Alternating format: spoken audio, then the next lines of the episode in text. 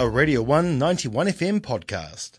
Now, we're joined by an earlier version of Straight Outta Cromwell, where we talk to my dear old ma about the comings and goings of Cromwell. How are you, Mum? Good, thank you. That is very good to hear. Now, this one we're under a little bit of time pressure. Sorry, you've got a dinner guest round, so I appreciate you taking your time out of the day to come on the show once again. A pleasure, a pleasure.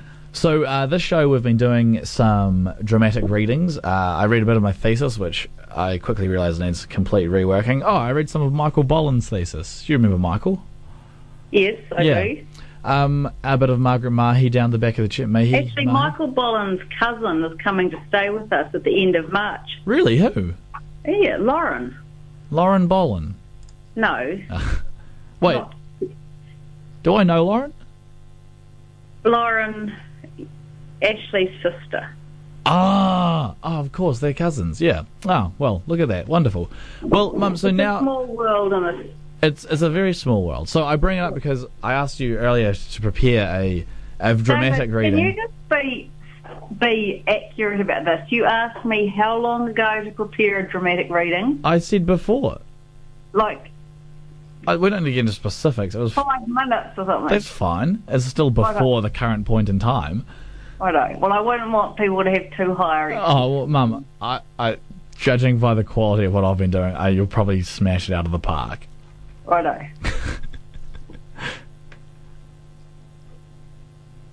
Oh, am I meant to start? Yeah, sorry, sorry, I just thought that there was a pause. You, you feel free to start whenever you're comfortable. Right. Well, I am going... My dramatic reading is a, is a four-line poem from... Brian Turner, a very well-known Central Otago poet who lives in Oturihura, mm-hmm. and who has been Poet Laureate in New Zealand.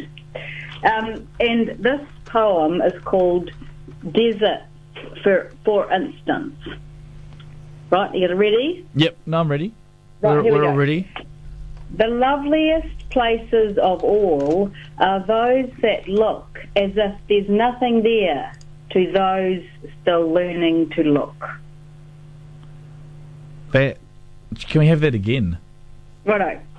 It's called Desert, for instance, and you know that Bannockburn is the heart of the desert. The heart so of the desert. Go. The loveliest places of all are those that look as if there's nothing there, to those still learning to look. I like that. I think you you read that. You know where I remember that from? You read that at, on Christmas. Oh, I did too. Um, I think it's about it's actually true for people as well as landscapes. Mm. You should never judge a person by their cover or a book. Mm. Um. Uh, I, I like that one, Mum. Um, sorry, I'm just replying to a text there. It was uh, Mister Paul Wiley asking for a song name. Now, um, I, I quite like that. A, a quick four-line poem gets the job done, doesn't it? Hmm. Yeah. Yep. Um, so how, how what what's for dinner? What's who who's the guest if you want to share? You don't have to share, but what's for dinner? Well, I thought it would actually be something you'd want to eat, but we will eat it on your behalf. In fact, I I'm actually, actually starving. So I bought the roast pork for you, but you didn't end up eating it. So oh. we're having um, roast pork and um, roast potatoes, um, roast carrots, roast. red onion, roast uh, beetroot, uh, roast... Oh, I'm uh, so... I'm actually so hungry and I'm, I really and, regret asking the question because that sounds delicious. And I and I have got... Um, I'll probably make homemade gravy and I have bought some fruit from Webb's Fruits to have for dessert. Oh, man, that's delicious. I might make a crumble. I, I say that and I immediately know I'm never going to do that. Um... Mum, we got a we got a wee bit of a bit of we caught a bit of flack last week for talking about Savaloys, and I said I wouldn't bring them up again. So this is the last time, I promise. But someone texted in afterwards, and they said this: Savaloys are pigs' faces, asses, and anything else left over in the processing of a usually caged and in brackets tortured pig, close bracket. And you must be a compassionless asshole if you think yourself this is food. Sad that the Radio One allows this type of filth. Cheers, Nat. Hey, well. So I and I, I, I, I, I and I I'm sorry to bring it up again if Nat is listening, and I said, sorry to strike a nerve. We we didn't attend, intend to offend anyone. Uh, caged, obviously, any form of caged animal um, is torture and is not good. But um, no, that's the first. That's the first. That's the first. The health hazard. Yeah. Oh, that's the first text that I, that I've received in my almost. Well, I'm in my fourth year of radio. That is like with you know a text like that, and I'm I'm I just I wanted to share that with you because we we did it together. You didn't realise how um, political. That, no, I didn't. That um, Savaloy casserole mm. was. And if if Nat is listening in now, I'd like to say I didn't. As I had said that I would eat them, I didn't have them for dinner. Um, I actually made a vegetarian curry. Uh, you made me think about my choices, uh, my culinary choices. Well, I clearly, since I'm having roast pork for dinner, maybe... No, but it was a free-range pork, I'm sure. Well, I don't know. I'm sure it was.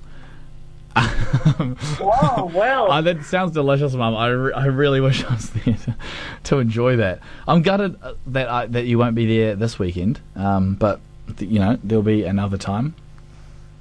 There'll be another time. Those soups that you dropped off uh, were... I haven't got... I'm saving them for this week because I've got a bit of a busy week uh, this week as well. The the Shits are playing at Starters on Wednesday. Oh, really? Yeah, pretty exciting. Sorry, I just realised I've spent the whole time talking about me. We've got... Uh, we'll probably hang up in a minute, Mum, just to give everything time. But uh, what, uh, what's been going on in, with your last week? Um, well, your father and I are actually trying to clean out the office, which is we've borrowed the the people over the road who we do know, their crib. We've borrowed their recycling wheelie bin because we're needing to use it as well as our own. Oh, good on you. And we're having a massive clean out, and I am finding some photographs of you as a child. Oh, keep them. Keep them. Put them out on for when I come on Friday. Righto. Some of them are quite good.